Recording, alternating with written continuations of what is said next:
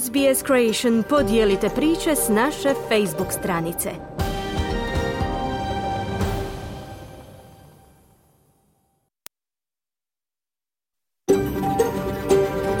SBS, a world of difference. You're with SBS Croatian on mobile, online and on radio. Vi ste uz SBS Creation na svojim mobilnim uređajima na internetu i radiju.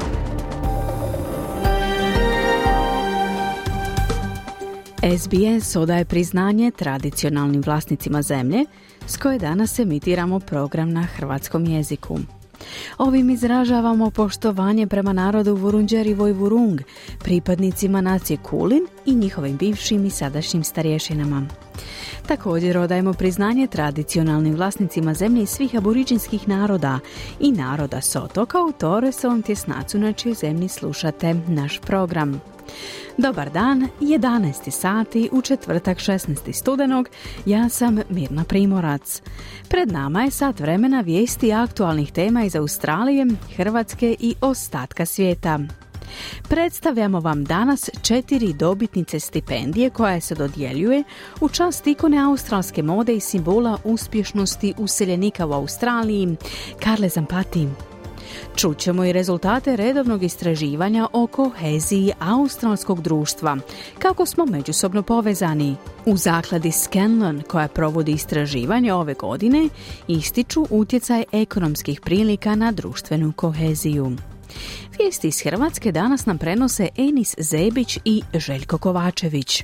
Oni, između ostalog, javljaju sumnjama u objavljene detalje o prometnoj nesreći koju je izazvao bivši ministar obrane, te u neizvjesnom putu vatrenih prema sljedećem europskom prvenstvu. Prije najavljenih tema i vijesti iz Hrvatske donosimo vam pregled najvažnijih vijesti iz zemlje svijeta. Slušajte nas.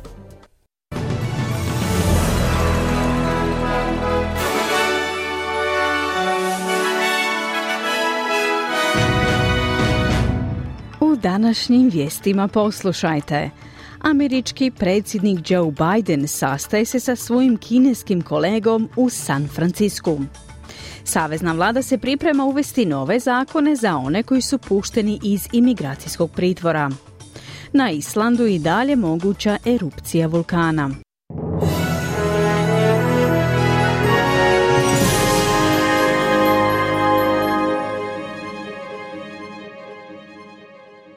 Slušate vijesti radija SBS na hrvatskom jeziku, ja sam Mirna Primorac. Američki predsjednik Joe Biden i kineski čelnik Xi Jinping susreće se danas u Kaliforniji kako bi nastojali smiriti zategnute odnose između njihovih država – Bijela kuća tvrdi da je predsjednik Biden spreman suočiti se s kineskim liderom u vezi s najvažnijim pitanjima poput trgovine, sve izraženijih veza Pekinga s Iranom te zabrinutosti za ljudska prava. Čelnici su posljednji put razgovarali prije godinu dana, a od tada su međunarodni odnosi između ovih ekonomskih velesila postali napeti zbog obaranja kineskog špijunskog balona od strane Sjedinjenih američkih država, kao i zbog različitih pogleda na pravo Tajvana na samostalnost. Dodatno, tenzije su porasle zbog kineskog hakiranja elektroničke pošte dužnosnika administracije Joea Bidena te drugih incidenata. Obojica čelnika trenutno sudjeluju na sastanku čelnika Azijsko-Pacifičke ekonomske zajednice u San Francisku. Savezna vlada danas u parlamentu planira predstaviti nove zakone kako bi se regulirao status 83 pritvorenika koji su pušteni nakon nedavne značajne presude Visokog suda o nelegalnosti neograničenog pritvora za tražitelje azila. Odluka o brzom uvođenju ovih zakona donesena je nakon otkrića da su među oslobođenima iz imigracijskog pritvora tri ubojice i nekoliko osoba osuđenih za seksualne prijestupe. Ova inicijativa dolazi u trenutku kada je koalicija naglašavala potencijalnu prijetnju koju predstavljaju kriminalci pušteni u zajednicu. Ministrica unutarnjih poslova Claire O'Neill ističe da će novi zakoni postaviti vrlo stroge uvjete za osobe puštene na slobodu. They include the ability of the Commonwealth to impose ankle monitoring bracelets on people who have been released from detention.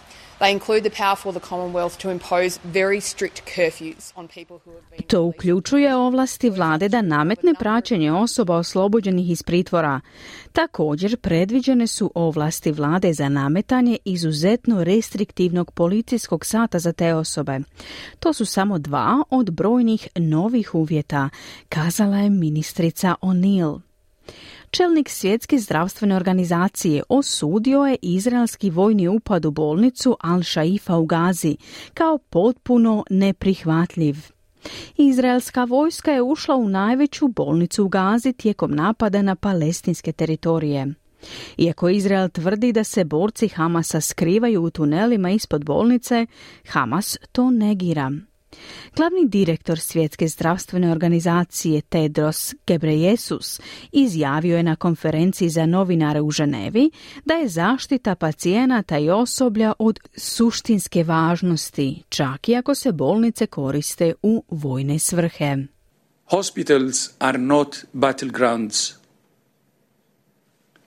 We are extremely worried for the safety of staff and patients.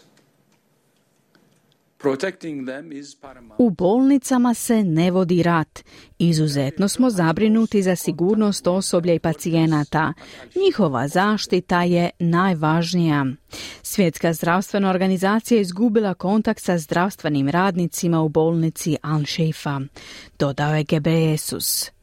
Šef humanitarne organizacije Ujedinjenih naroda Martin Griffiths apelirao je na zaračene strane da dopuste više humanitarne pomoći u gazu te omogućuje slobodne kretanje humanitarnim radnicima i palestincima unutar enklave. Prema nepotvrđenim izvješćima izraelski vojnici su napustili bolnicu i nastavili djelovati izvan bolnice.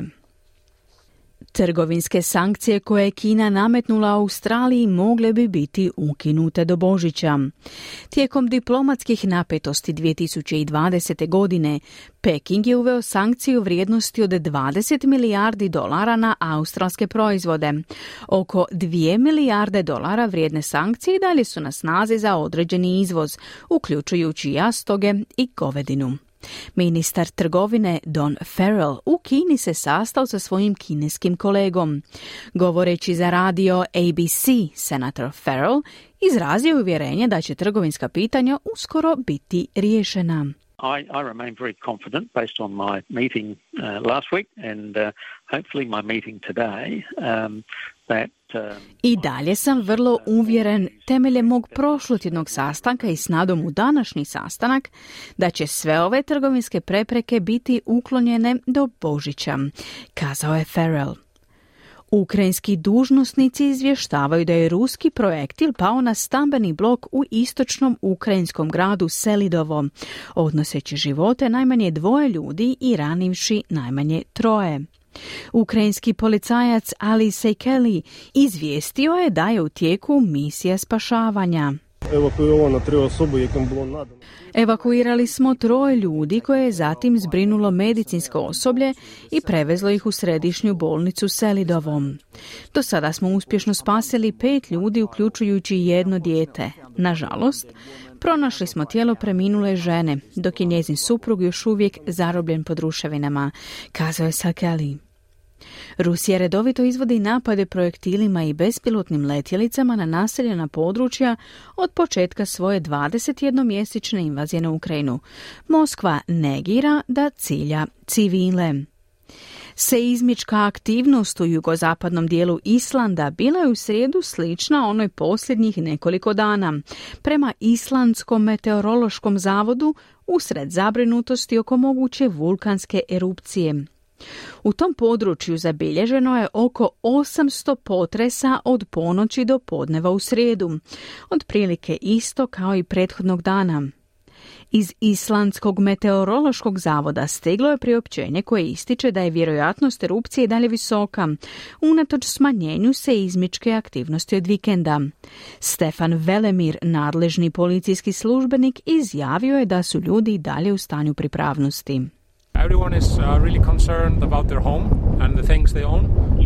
We already have some homes that are completely damaged because of the earthquakes.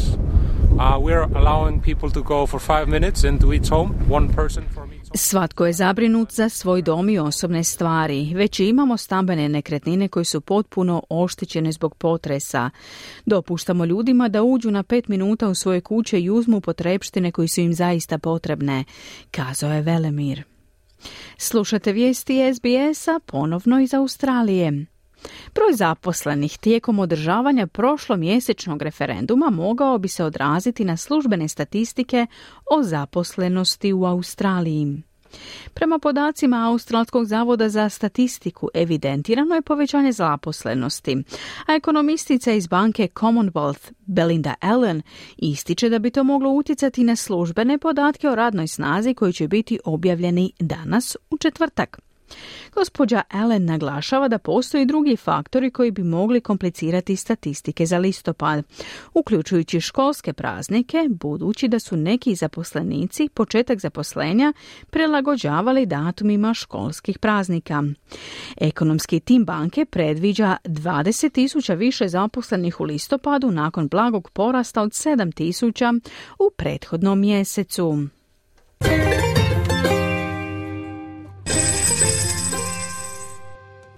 Danas jedan australski dolar vrijedi 0,65 američkih dolara, 0,52 britanske funte i 0,60 eura. I na koncu današnja vremenska prognoza za glavne gradove Australije. U Pertu se danas očekuje sunčano vrijeme te maksimalna dnevna temperatura do 29 stupnjeva Celzijusa. U Adelaidu pretežno oblačno i temperatura do 22. U Melbourneu danas kiša i temperatura do 18 stupnjeva. U Hobartu također kiša i temperatura do 15 stupnjeva. U Kamberi kiša i temperatura do 26 stupnjeva.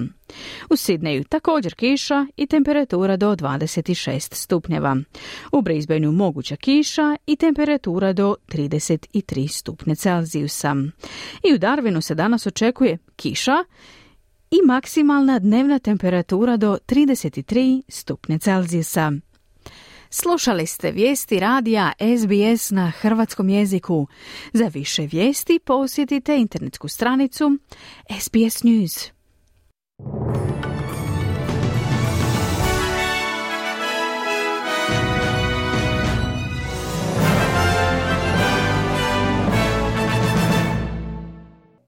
SBS na hrvatskom jeziku, ja sam Mirna Primorac. Slijede vijesti iz Hrvatske. Saborski odbor za obranu podržao kandidaturu Ivana Anušića za ministra obrane. Postoje dvojbe je li sada već bivši ministar obrane Mario Banošić imao sasvim čist nalaz krvi nakon prometne nesreće 11. studenog. Nastavlja se govor mržnje prema srpskoj manjini pred Vukovarsku kolonu sjećanja. Zabrinjavajući porast potrošnje narkotika u Hrvatskoj. Za kraj malo dobrih vijesti. Gospodarske projekcije Europske komisije za Hrvatsku vrlo ohrabrujuće. Iz Zagreba se javlja Enis Zebić. HDZ-ov kandidat za novog ministra obrane, dosadašnji osječko-barenjski župan Ivan Anušić, dobio je potporu većine članova odbora za obranu Hrvatskog sabora. Odbor je o njemu raspravljao u srijedu, a već u četvrtak će ga vladajuća većina u saboru i potvrditi bez rasprave. Rasprava je bila isključivo na odboru. Tamo ga je predstavio osobno premijer i predsjednik HDZ-a Andrej Plenković.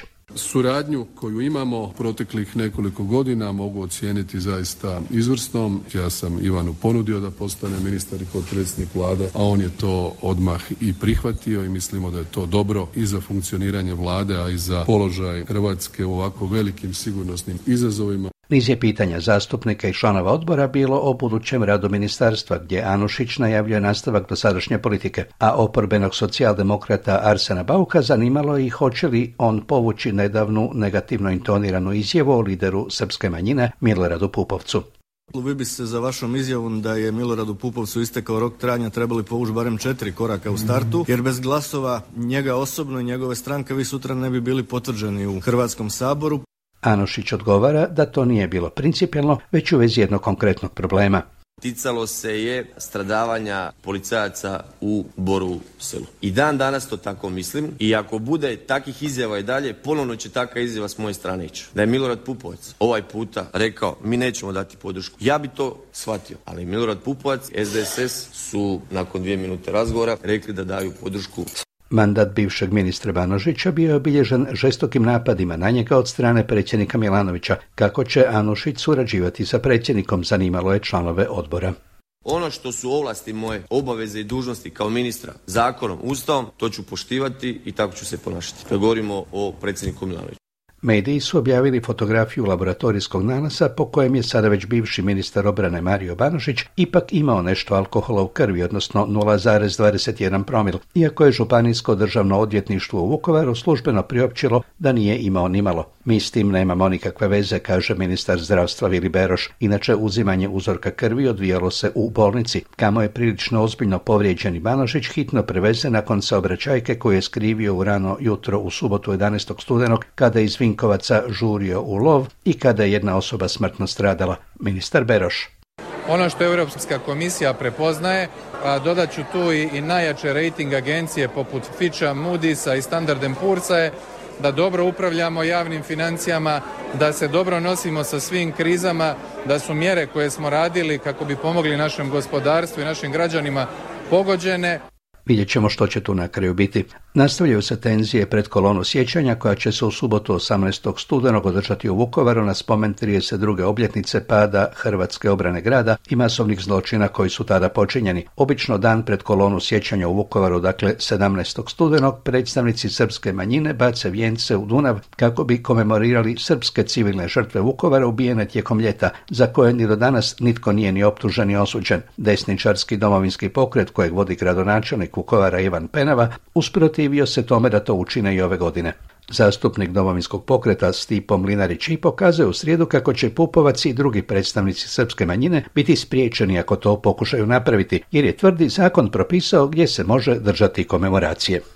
Ko je ubijen 17.11. tamo gdje on baca vijenac? On je to izabrao radi znaka jednakosti agresora i žrtve. Ne može to tako Milorade. Što je baco vijenac? Baco je, ove godine ga neće baciti. Ako će kršiti zakon, ja ga čekam tamo. S koliko ljudi? Mogu dovesti koliko hoću. Staćemo u živi lanac. Ja se ne bojim incidenta. Ako je Andreju Plenkoviću u cilju da hapsi branitelje Vukovara dan prije kolone, slobodno Andrej dođe i hapsi. U vladajućem HDZ-u, kojem su srpski zastupnici koalicijski partner, tvrde da je to politička manipulacija i zloupotreba veteranske populacije. HDZ-ov zastupnik i predsjednik udruge ratnih vojnih invalida Domovinskog rata Josip Đakić.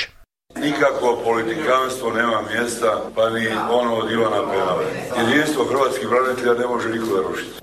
Jednako tako i do jučerašnje oporbenjaka sada HDZ-ov saveznik Hrvoje Zekanović.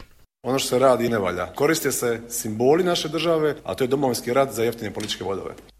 Na prigodnoj konferenciji za novinare u Zagrebu na početku mjeseca borbe protiv ovisnosti upozoreno je na enorman porast potrošnje narkotika u Hrvatskoj. Pomoćnik ravnatelja za suzbijanje zlouporabe droga Hrvatskog zavoda za javno zdravstvo Željko Petković upozorio je da potrošnja svih narkotika osim heroina vrlo ozbiljno i rapidno raste. Znači govorimo o kokainu, fetaminu, govorimo o ekstaziju, govorimo o kanabisu. Znači generalno prevalencija u zadnjih godinu dana je više nego duplo, prevalencija kanabisa je dupla, amfetamina puta tri, kokaina puta četiri, ekstazije puta tri. Tako da zbilja imamo enormni rast. Republika Hrvatska po prevalenciji u zadnjih godinu dana je iznad prosjeka Europske unije i po pitanju kokaina i po pitanju ekstazija, po pitanju amfetamina smo na neslavnom prvom mjestu i policijski podaci potvrđuju ove javnozdravstvene podatke. Voditelj službe kriminaliteta droga u policijskoj upravi Zagreb Goran Lauš upozorava da je policija u prvih deset mjeseci ove godine zabilježila 30% više kaznenih dijela povezanih s drogom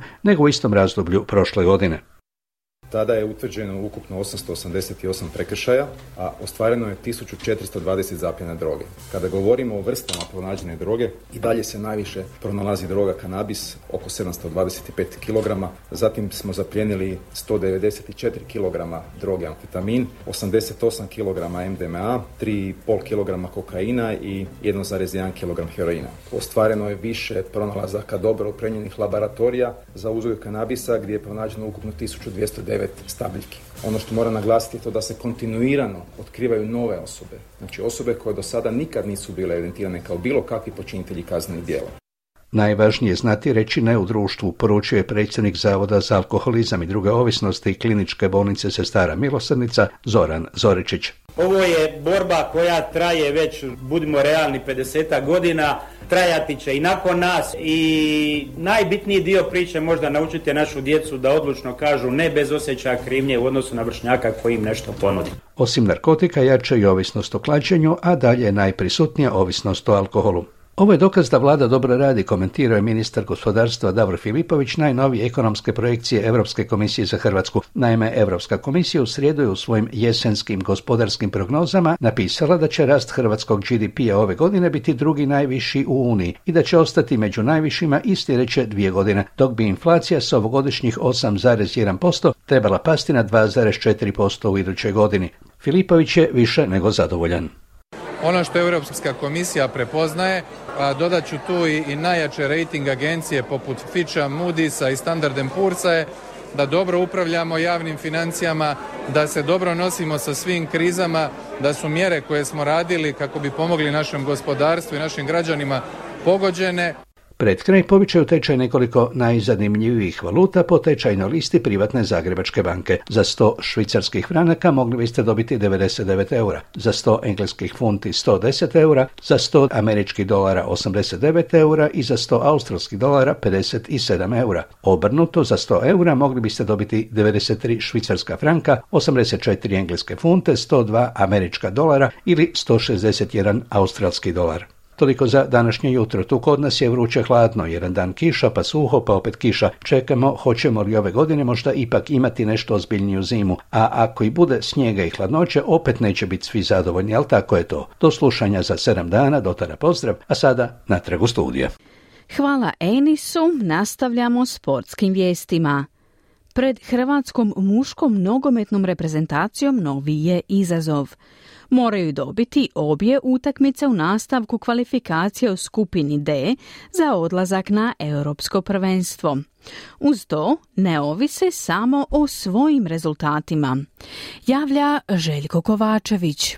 Ispred Hrvatske muške nogometne reprezentacije posljednja su dva susreta u kvalifikacijskoj skupini D za odlazak na euro sljedeće godine u Njemačkoj. Reprezentacija prvo gostuje 18. studenog u Rigi gdje igra s reprezentacijom Latvije, a tri dana kasnije u Zagrebu se sastaje s najboljim igračima Armenije. Cilj je jedan skupiti više bodova od Velsa, sve drugo vodi od obranike izbornika Zlatka Dalića u dodatnoj kvalifikaciji u ožujku iduće godine gdje bi se mogla ukazati Italija, četvorostruki svjetski i dvostruki europski prvak. Oči završnog raspleta na vrhu skupine D sa 16 bodova je Turska koja je već osigurala plasma na euro, Hrvatska i Vels imaju po 10 bodova dok je Armenija treća sa 7 bodova, na začelju je Latvija sa 3 boda. Vels je, i to je otegotna okolnost, u međusobnim susretima bolja od Hrvatske. Zadnja dva poraza su nam znatno otežala situaciju, dakle da više naručujemo sami o sebi. Međutim, eh, mislim da isključivo moramo gledati samo sebe. Fokusira se na dvije utakmice, da kroz ovih nekoliko treninga, nekoliko dana popravimo ono što je bilo loše uh, pro Turske i Velsa Igrali smo jako slabo. Rekao je izbornik Zlatko Dalić, Nikola Vlašić zbog ozljede neće biti u konkurenciji za utakmice europskih kvalifikacija protiv Latvije Armenija, a prvu utakmicu će sigurno propustiti i Josip Juranović objavio danas Hrvatski nogometni savez na svojim stranicama za predstojeće utakmice zbog ozljede Mišića, otpao je Mateo Kovačića, nema ni Brune Petkovića. Dalić. Bruno Petković će se vratiti u Dinamo, neće ovaj, biti s nama jer njega ozljeda nije zaliječena, žao mi je, vraća se u klub i nastavit će dalje rehabilitaciju. Nažalost, e, sinoć je i Mateo Kovačić osjetio mišić na utakmici protiv Chelsea, tako da on danas neće doći, ostaje u Manchesteru, znači jedan peh koji nas opet zadesio. Bolja je situacija nego što je bila svakako, ali nije najidealnija. Na prvom treningu su bili svi igrači koje je Zlatko Dalić pozvao za ovu akciju izuzev napadača Rijeke Marka Pašalića, koji je na dan prvog treninga dobio poziv u reprezentaciju. Iznenadilo me jako pozitivno. Mislim da još uvijek sam u šoku da se tako brzo život može promijeniti, san se ostvariti u sekundi. Mene je zvao gospodin Rajić i rekao mi je da moram ići za Zagreb što brže i na okupljanje reprezentacije i kao što sam rekao na dolasku vamo da mi je to najveći san bio u životu i sad mi se ostvario san.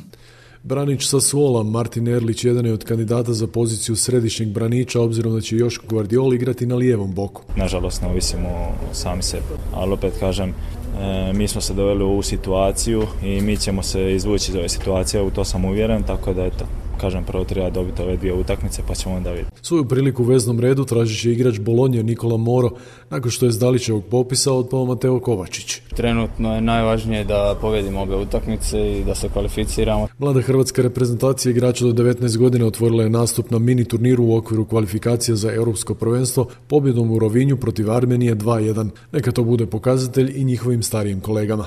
Športski pozdrav iz Hrvatske za SBS radio Željko Kovačević. Hvala Željku. To bi bilo sve u vijestima za danas. U nastavku programa govorimo o društvenoj koheziji u Australiji. Redovno istraživanje otkriva da pogoršanje ekonomske situacije u zemlji utječe i na osjećaj pripadnosti široj zajednici. Slušajte nas.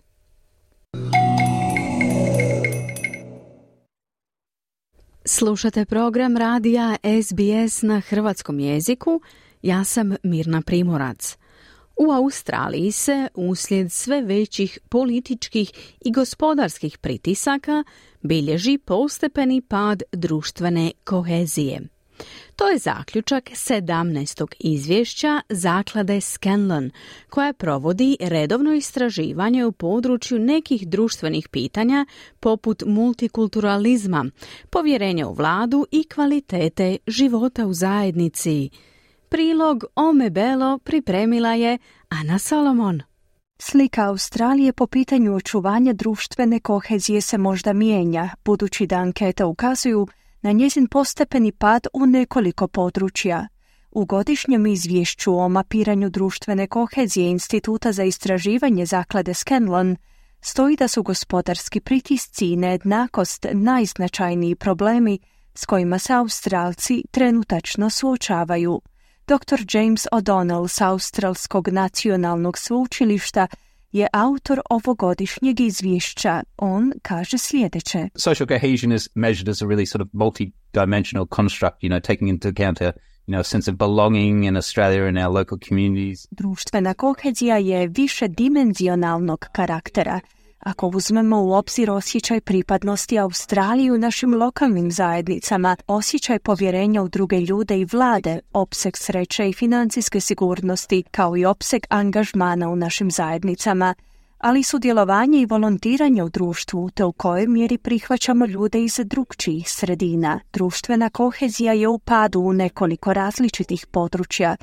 Dakle, naše izvješće upućuje na slabiji osjećaj pripadnosti Australiji – na veću vjerojatnost financijskog stresa, veći obim zabrinutosti po pitanju ekonomske nejednakosti, kao i slabije povjerenje u vladu, pojašnjava dr. O'Donnell. Ovogodišnja anketa je prikupila stajališta 7500 ispitanika. Bila je sačinjena od 90 pitanja na temu useljavanja, multikulturalizma te većih problema s kojima se suočava Australija, Vlada i društveni život zemlje. Anketa provedena 2020. godine je otkrila snažan porast višestrukih pokazatelja društvene kohezije tijekom pandemije koronavirusa, no aktualni podaci upućuju na pad tog trenda. 55% ispitanih u anketi iz 2020. godine je izjavilo da osjeća snažnu pripadnost Australiji, no u ovogodišnjoj anketi se taj postotak smanjio na 48%. Udio ljudi koji se ponose australskim načinom življenja i kulturom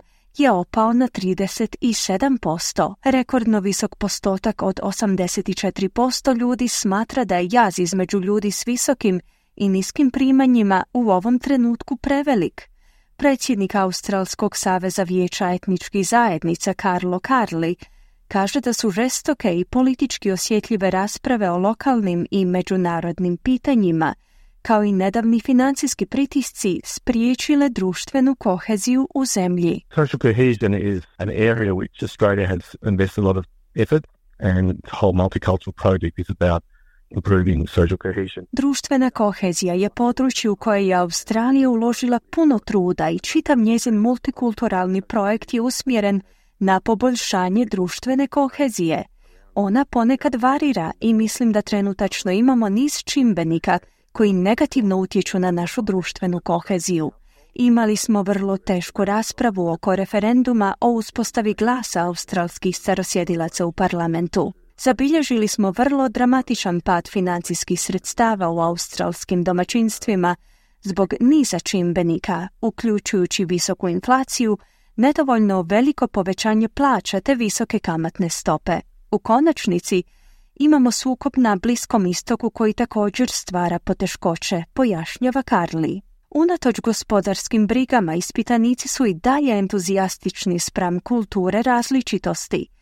Čak 89% ispitanika se slaže da je multikulturalizam dobar za Australiju, dok je njih 86% potvrdilo da je useljavanje povoljno za razvoj australskog gospodarstva. Rezultati ankete su također ukazali na podatak da 80% ispitanika osjeća pripadnost području u kojemu žive, dok je njih 64% kazalo da se u njihovoj zajednici njeguje snažan osjećaj zajedništva. Međutim, te percepcije se razlikuju u odnosu na ljude s kojima razgovarate, te domaćim i stranim političkim zbivanjima. Primjer tome su zajednice židova i muslimana.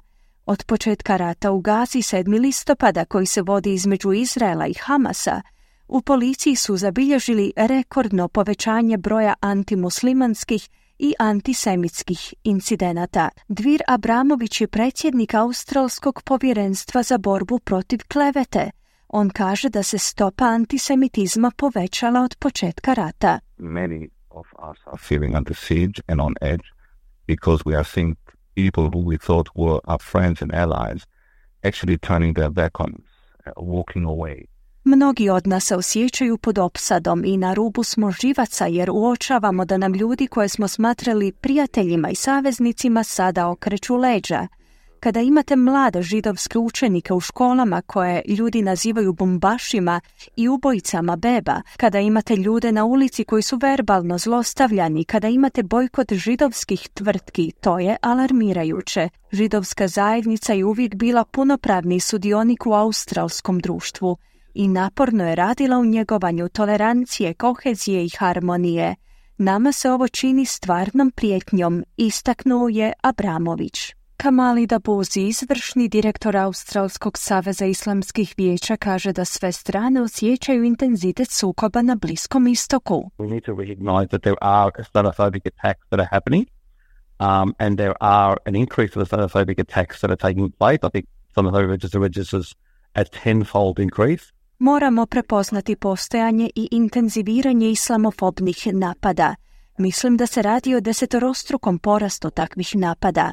Kako na mojem području, tako i u samom gradu Sidneju, naš centar je primio porast poziva s govorom mržnje. Odlučili smo ih ne objavljivati jer ne želimo povećavati zabrinutost unutar zajednice, istaknuo je da bozi.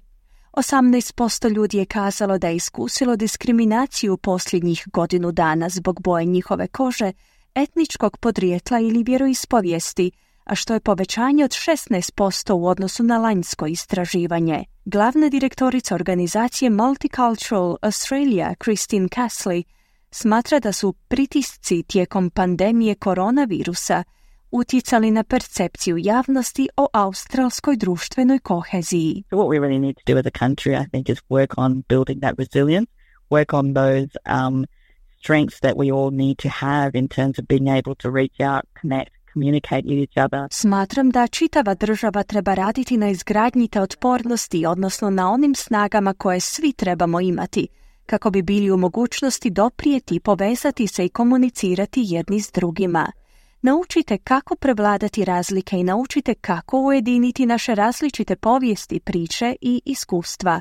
To je nešto čime se trebamo pozabaviti te ujedno svojevrsna prilika za izgradnju istinske pripadnosti Australiji, zaključila Casley. S povećanim financijskim pritiscima udio ljudi koji su zadovoljni sa svojim financijskim položajem je u ovogodišnjoj anketi opao na 61%, u odnosu na 64% u lanjskoj anketi. 12% ispitanika ovogodišnje ankete je prijavilo da je često ili ponekad ostalo bez hrane, dok je njih 22% izjavilo da često ili ponekad nisu u mogućnosti platiti lijekove ili liječničku njegu. Dr. James O'Donnell je kazao da je važno uhvatiti se u koštac s tim problemima. The first is obviously around helping households help in their finances and ensuring that people are able to make ends meet when they when they can't make ends meet or when they are really struggling. Prvo što trebamo učiniti se očito odnosi na pomoć kućanstvima, odnosno pomoć u njihovim financijama, kako bi osigurali ljudima da spoje kraj s krajem. Kada to nisu u stanju učiniti ili u slučaju stvarne borbe, oni imaju puno niži osjećaj pripadnosti Australiji i povjerenja u vladajuće. Ti ljudi u tim slučajevima u manjoj mjeri prihvaćaju našu raznolikost. Doista je važno uhvatiti se u koštac s financijskim pritiscima ili ih barem na neki način ublažiti tijekom idućeg kratkog razdoblja, na posljedku je izjavio O'Donnell. Percepcija o Australiji kao citiramo zemlji mogućnosti se polako gubi. 63% ispitanika se u ovogodišnjoj anketi složilo s tim pojmom, a što je 16% manje u odnosu na anketu provedenu prije 10 godina. Bila je to Ana Solomon s prilogom Ome Belo o društvenoj koheziji u Australiji. U nastavku programa govorimo o dobitnicama stipendije koja nosi ime ikone australske modne scene kreatorlice Karle Zampati. No prije toga malo glazbe. Ostanite uz program radija SBS na hrvatskom jeziku. Vi ste uz SBS na hrvatskom jeziku, ja sam Mirna Primorac. Četiri mlade žene su dobile stipendiju u čast nasljeđa pokojne australske modne dizajnerice Carla Zampati. Ove žene koje potječu iz različitih kulturnih i jezičnih sredina dijele svoje iskustva kao mlade vlasnice malih tvrtki koje posluju u Australiji. Prilog Ome Belo.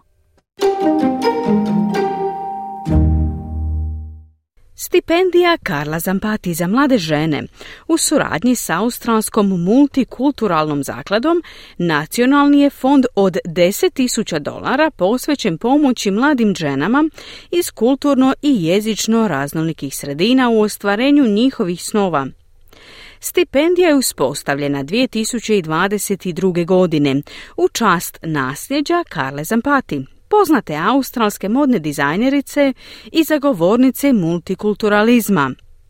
Gospođa Zampati kao mlada talijanska migrantica prvobitno se suočavala s izazovima u modnoj industriji, budući da su joj 1960. godina odbijani bankovni krediti zbog njenog statusa neudate žene prije nego što je postala iznimno uspješna u luksuznom dizajnu. Aleksander Schumann, sin Kale Zampati i izvršni direktor organizacije Kala Zampati Limited, izjavljuje da je cilj stipendije potaknuti više mladih žena da se suprotstave izazovima. I think the most exciting part is just to celebrate young women uh, making a real difference in their lives as they come to this new country and uh, find their own ways of empowerment and overcome their own adversity. Mislim da je najuzbudljiviji dio slaviti mlade žene koje prave razliku u svojim životima dok dolaze u ovu novu zemlju i pronalaze vlastite načine osnaživanja, prevladavanja vlastitih poteškoća. Nagrade su nam zaista važne jer nam pomažu da usredotočimo svoje misli na zajedničku misiju, da podržimo, prepoznamo i potaknemo žene u poslovanju. I to je ono o čemu se radi u ovoj nagradi. Radi se o prepoznavanju, ohrabrivanju i osnaživanju mladih žena koje su nadvladale nevolje i stvarno žele napraviti veliku razliku u novoj zemlji, kazao je Schumann. Ove godine dvije su dobitnice nagrade od 10.000 dolara i dvije dobitnice nagrade od 2.500 dolara.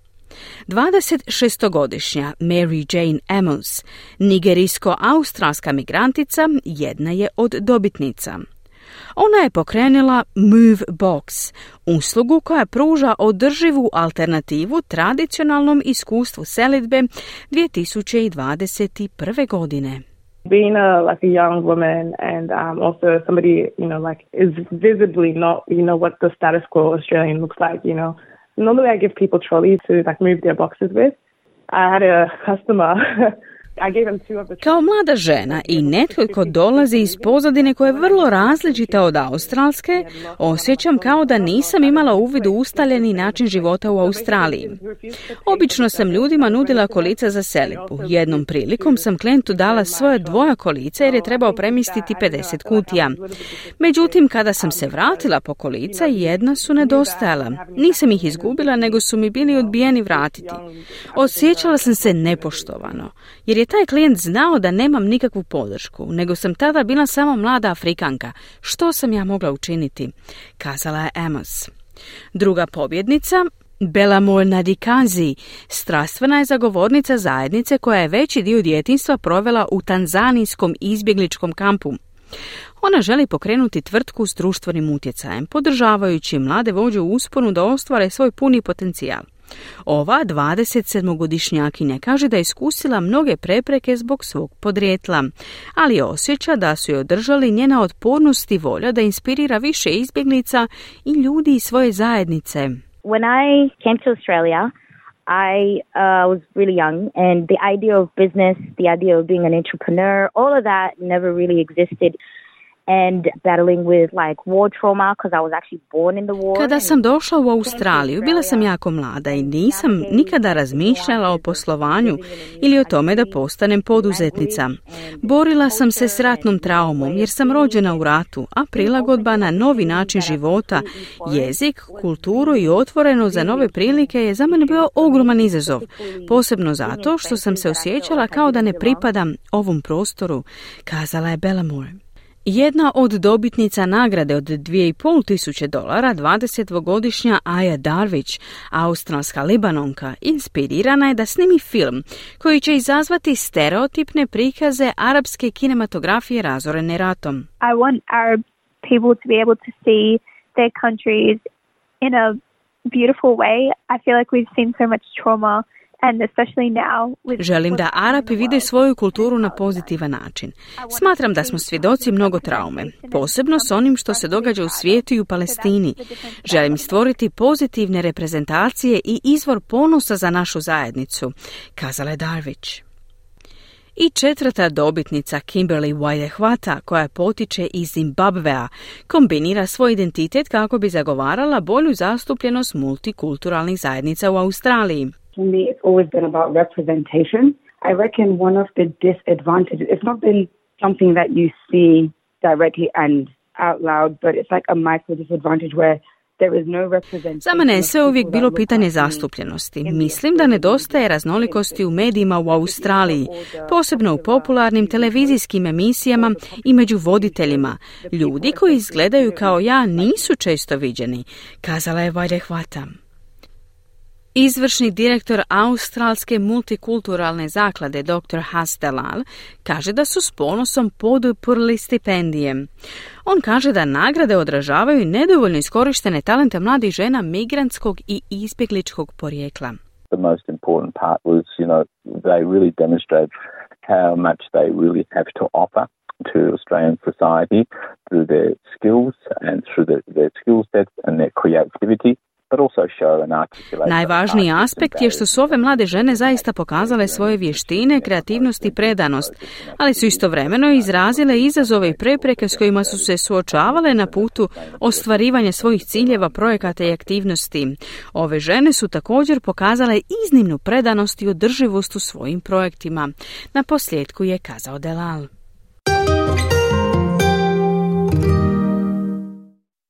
Prilogom Ome Belo približili smo se kraju današnjeg programa. Evo podsjetnika na vijesti dana.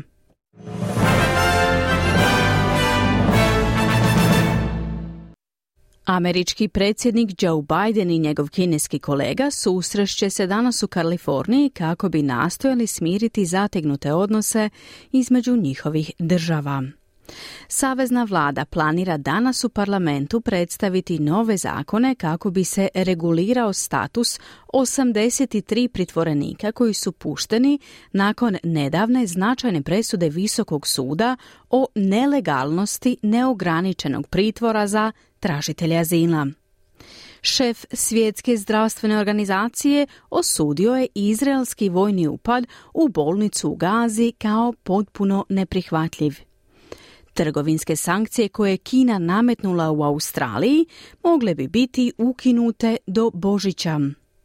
Ukrajinski dužnosnici izvještavaju da je ruski projektil pao na stambeni blok u istočnom ukrajinskom gradu Selidovo, odnoseći živote najmanje dvoje ljudi i ranivši najmanje troje.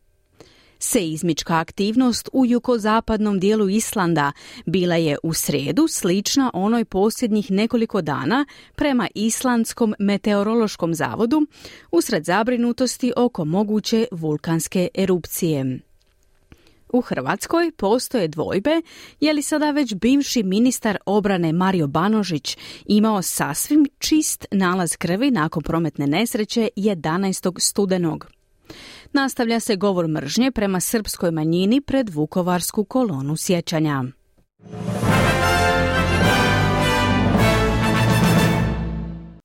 I bilo je to sve za danas u programu radija SBS na hrvatskom jeziku. Program je danas uredila Marijana Buljana, s vama je bila Mirna Primorac. Budite uz naš program i sutra u petak u našem redovnom terminu od 11 do 12 sati. Ugodan dan i do slušanja. Želite čuti još ovakvih tema? Slušajte nas na Apple Podcast, Google Podcast, Spotify ili gdje god vi nalazite podcaste.